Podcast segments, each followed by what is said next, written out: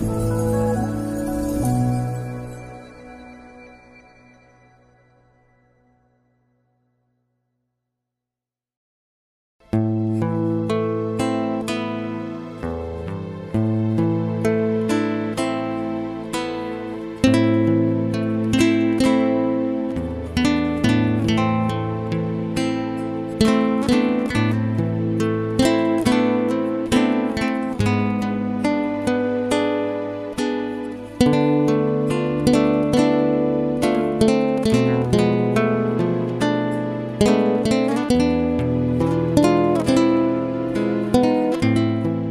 mời quý vị theo dõi chương trình Maranatha của truyền thông dòng tên. Chương trình hôm nay gồm có Thần học vui và Tông đồ cầu nguyện. Bây giờ kính mời quý vị cùng đón xem chương trình.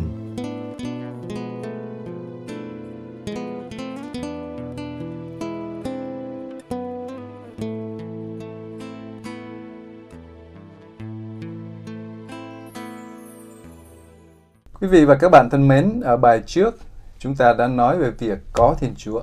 Ở bài này chúng ta sẽ tìm hiểu xem theo Mặc Khải thì Thiên Chúa là ai và Ngài có một số đặc tính nào. Dựa trên Mặc Khải, đức tin Kitô giáo nhận ra Thiên Chúa là đấng duy nhất và ba ngôi. Chúng ta cùng tìm hiểu hai đặc tính đó của Thiên Chúa. Bắt đầu bằng đặc tính duy nhất ở bài này. Ở bài sau chúng ta sẽ tìm hiểu Thiên Chúa ba ngôi có nghĩa là gì.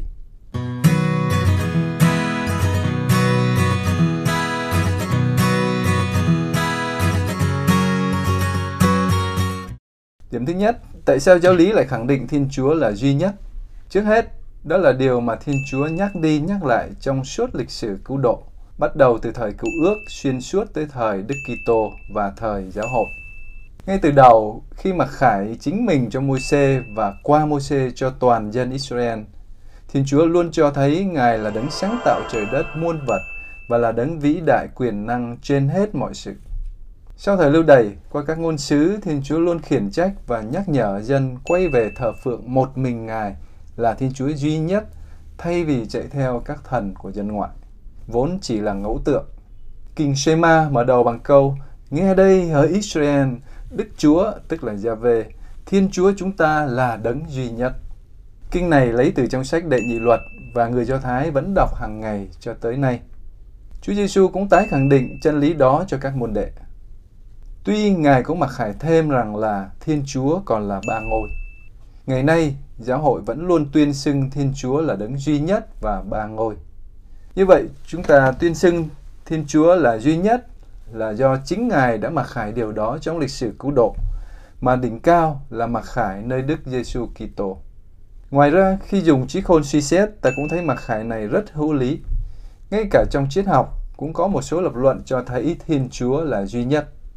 Xin nhắc lại, những lập luận này không phải là chứng minh, nhưng là giải trình tính hữu lý của mệnh đề Thiên Chúa là đấng duy nhất. Chúng ta không thể đi vào chi tiết các lập luận đó ở đây vì chúng thuộc lĩnh vực khác. Chỉ xin tóm lược đại khái là có các lập luận triết học cho thấy tương tự như trong số học, khái niệm vô cùng bao hàm đặc tính là nó lớn hơn tất cả mọi con số. Tự khái niệm Thiên Chúa cũng đã bao hàm khái niệm nguồn gốc tận cùng, sự tối hảo, sự tối trọn vẹn, nên vì thế bao hàm đặc tính duy nhất. Hay nói cách khác, một cách nôm na không thể có hai Thiên Chúa. Vì nếu như thế, hai hữu thể mà ta gọi là Thiên Chúa đó không phải là Thiên Chúa đích thực. Vì hai hữu thể đó không là nguồn gốc tận cùng, không là tối hảo, không là tối trọn vẹn. Như vậy, khi nói về Thiên Chúa, thì đương nhiên phải nói là Ngài duy nhất nếu ta muốn nhất quán về mặt khái niệm. Mục thứ hai của bài này chúng ta hãy xem xét một số đặc tính của Thiên Chúa duy nhất. Một số đặc tính dưới đây cũng được triết học nói tới, nhưng Kitô hữu hiểu chúng theo nghĩa mặc khải trong Kinh Thánh. Đặc tính thứ nhất, Ngài là đấng cá vị, tức có ngã vị, chứ không phải là một quy luật, nguyên lý hay sức mạnh vô ngã. Xin nhắc lại, Thiên Chúa không phải là nguyên lý đệ nhất được bàn thảo bởi các triết gia mà thôi, nhưng là đấng có ngã vị. Ở bài sau chúng ta sẽ nói về việc Ngài là cha, là con và thánh thần trong tương quan với nhau và với chúng ta. Kinh Thánh Cựu Ước nói rõ Ngài là đấng cá vị, bắt đầu bằng việc chọn gọi Abraham và mặc khải danh tức là tên riêng của Ngài cho Môi-se. Tên riêng của Ngài là Gia-vê, nhưng chúng ta kỵ húy ít kêu lên vì kính sợ Ngài. Tương tự như việc ta kỵ húy tên của các bậc tổ tiên, ông bà, cha mẹ ta và các đấng bậc trong giáo hội. Việc Thiên Chúa mặc khải tên riêng của Ngài cho con người như thế cho thấy Ngài tuy siêu việt nhưng cho phép ta có thể tiếp cận đến Ngài, có tương quan thân mật với Ngài. Trong Tân ước, Chúa Giêsu cũng dạy ta rằng Thiên Chúa là Cha trong tương quan với chúng ta và ta có thể cầu nguyện nói chuyện với Ngài. Mặt khác, tên của Thiên Chúa tuy đã được mặc khải vẫn là một bí nhiệm. Chữ Gia-vê có nghĩa là gì? Các học giả kinh thánh nghĩ rằng chữ đó vốn gồm bốn chữ cái, có nghĩa là ta là đấng ta là, hoặc ta là đấng hằng hữu, hoặc ta là ta. Có vẻ như Thiên Chúa mặc khải cũng như không, ta chẳng hiểu gì cả. Hỏi anh là ai? Trả lời tôi là tôi. Một ý nghĩ rất khó hiểu, nhưng điều đó cho thấy Thiên Chúa ngay cả sau khi đã mặc khải cõi thâm sâu của mình cho nhân loại, rằng Ngài có ngã vị, Ngài có một danh, một tên, thì Ngài vẫn là đấng siêu việt. Nói cái khác, Ngài là đấng có ngã vị siêu việt, chứ không phải một ngã vị hữu hạn như chúng ta. Đây là đặc tính thứ hai của Thiên Chúa, là điều mà chúng ta đã nói ở bài 1 theo nghĩa triết học. Ngài không bị lệ thuộc vào không gian, thời gian, không thể bị điều khiển bởi bất cứ thứ gì, dù là vũ trụ, lịch sử hay chính sự dữ do con người tội lỗi gây ra. Còn Kinh Thánh thì diễn tả đặc tính siêu việt này bằng cách tuyên xưng Thiên Chúa là đấng thánh, tách biệt và khác hẳn mọi loài và mọi vật. Thế nên bất cứ điều gì được dành riêng cho Thiên Chúa thì cũng được gọi là thánh thiêng, tách biệt khỏi mọi thứ khác. Đặc tính thứ ba của Thiên Chúa cũng được nói lên ngay trong danh xưng của Ngài. Ta là đấng ta là, có nghĩa là gì? Có nghĩa Ngài là đấng hằng sống, tức là Ngài luôn hiện hữu cách vĩnh cửu, không có khởi đầu và không có kết thúc. Các triết gia cũng có thể suy tư và rút ra đặc tính này của Thiên Chúa về mặt về mặt hữu thể học. Họ nói về Thiên Chúa vô biên quyền năng tuyệt đối, vân vân. Nhưng Kitô hữu còn hiểu đặc tính này theo những gì được mặc khải trong lịch sử cứu độ. Kinh Thánh mô tả Thiên Chúa là đấng hàng sống theo hai nghĩa, Ngài là đấng trung tín và Ngài là chân lý. Thiên Chúa trung tín vì luôn giữ lời Ngài đã hứa với con người và không bao giờ bỏ rơi họ. Ngài luôn muốn và luôn có khả năng thực hiện kế hoạch cứu độ của Ngài, kể cả khi con người bất trung, phản loạn hay lãng quên Ngài. Ngài là chân lý vì Ngài không sai lầm, không bị ai lừa dối, không lừa dối ai. Mọi điều Ngài nói đều là sự thật, mọi quyết định của Ngài đều công minh. Đặc tính thứ tư là Thiên Chúa là tình yêu. Đây là nét độc đáo của quan niệm Kitô giáo về Thiên Chúa.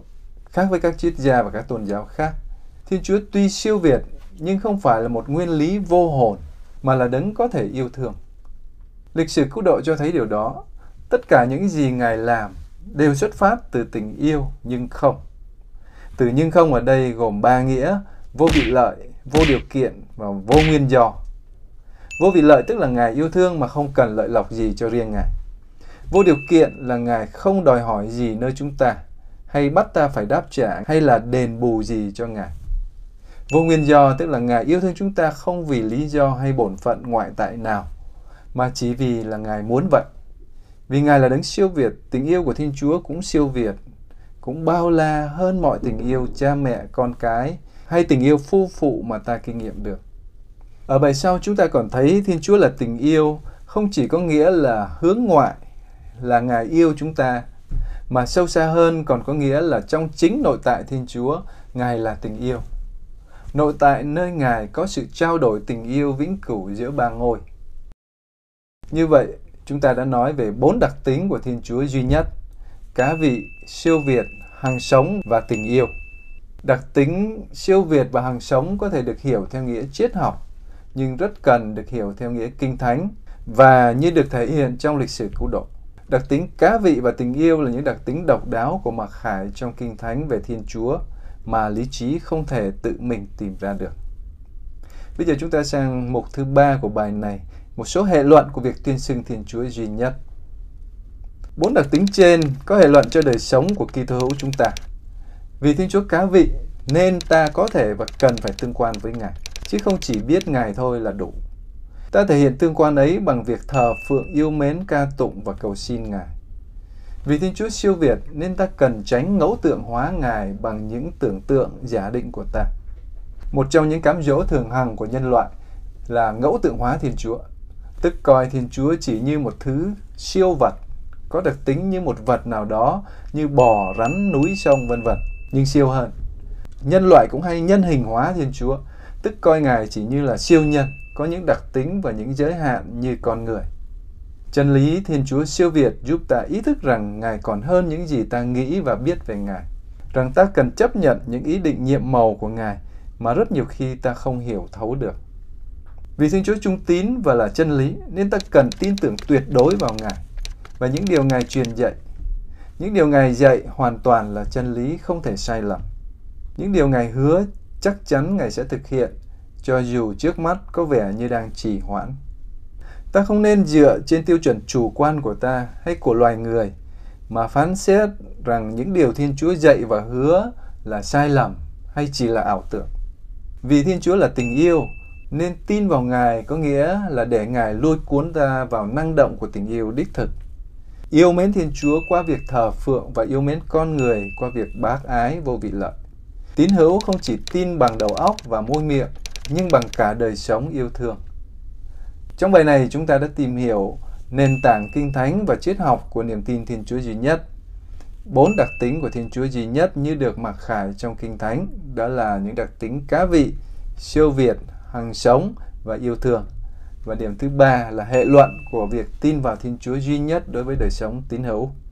Trong bài sau, chúng ta sẽ tìm hiểu về Thiên Chúa ba ngôi.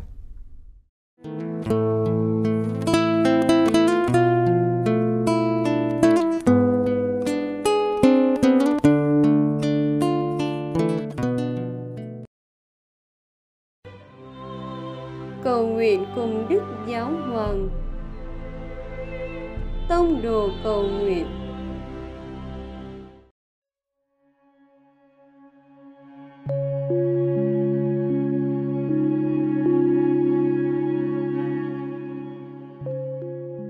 Cùng Chúa Giêsu buổi tối.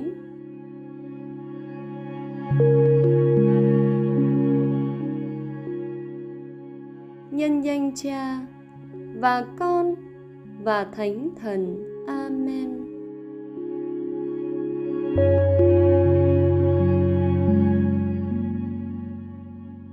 Nắng đã tắt, con gác lại mọi công việc và tìm một nơi tĩnh lặng để được ở riêng với Chúa Giêsu, cùng Ngài nhìn lại ngày qua.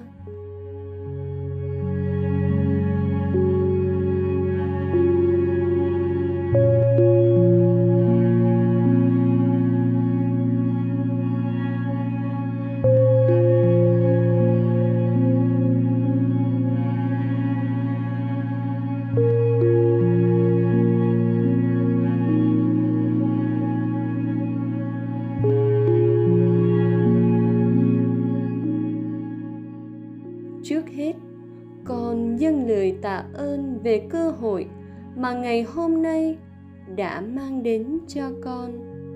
Con đã tất bật với những công việc, hoạt động nào trong suốt ngày sống hôm nay?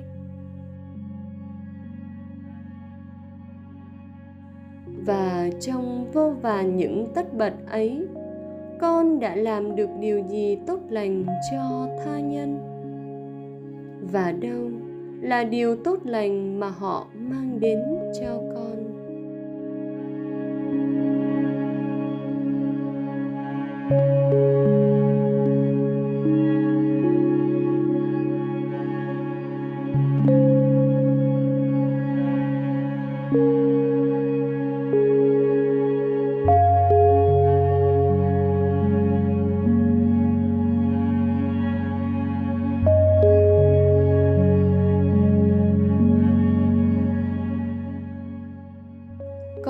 khám phá những điều làm con bận lòng và những điều gợi lên phần tốt nhất trong con.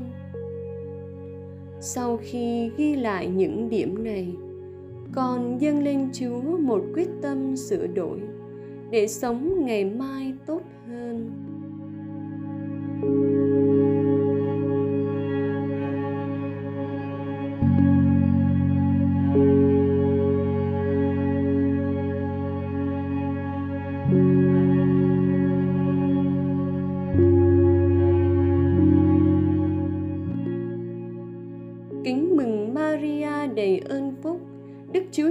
Ở cùng bà.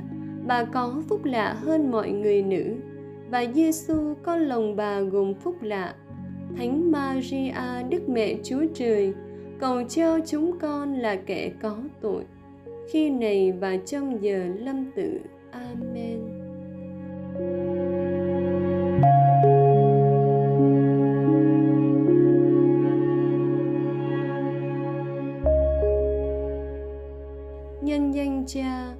Và Con và Thánh Thần. Amen.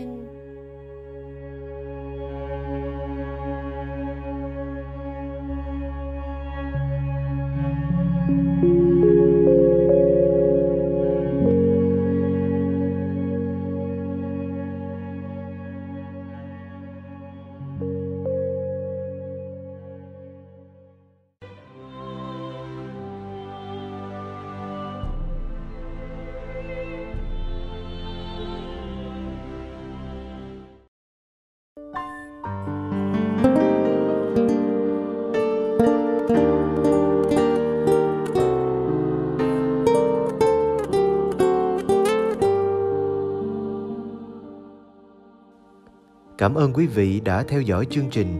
Kính chúc quý vị một đêm an lành trong vòng tay yêu thương của Chúa Giêsu và mẹ Maria.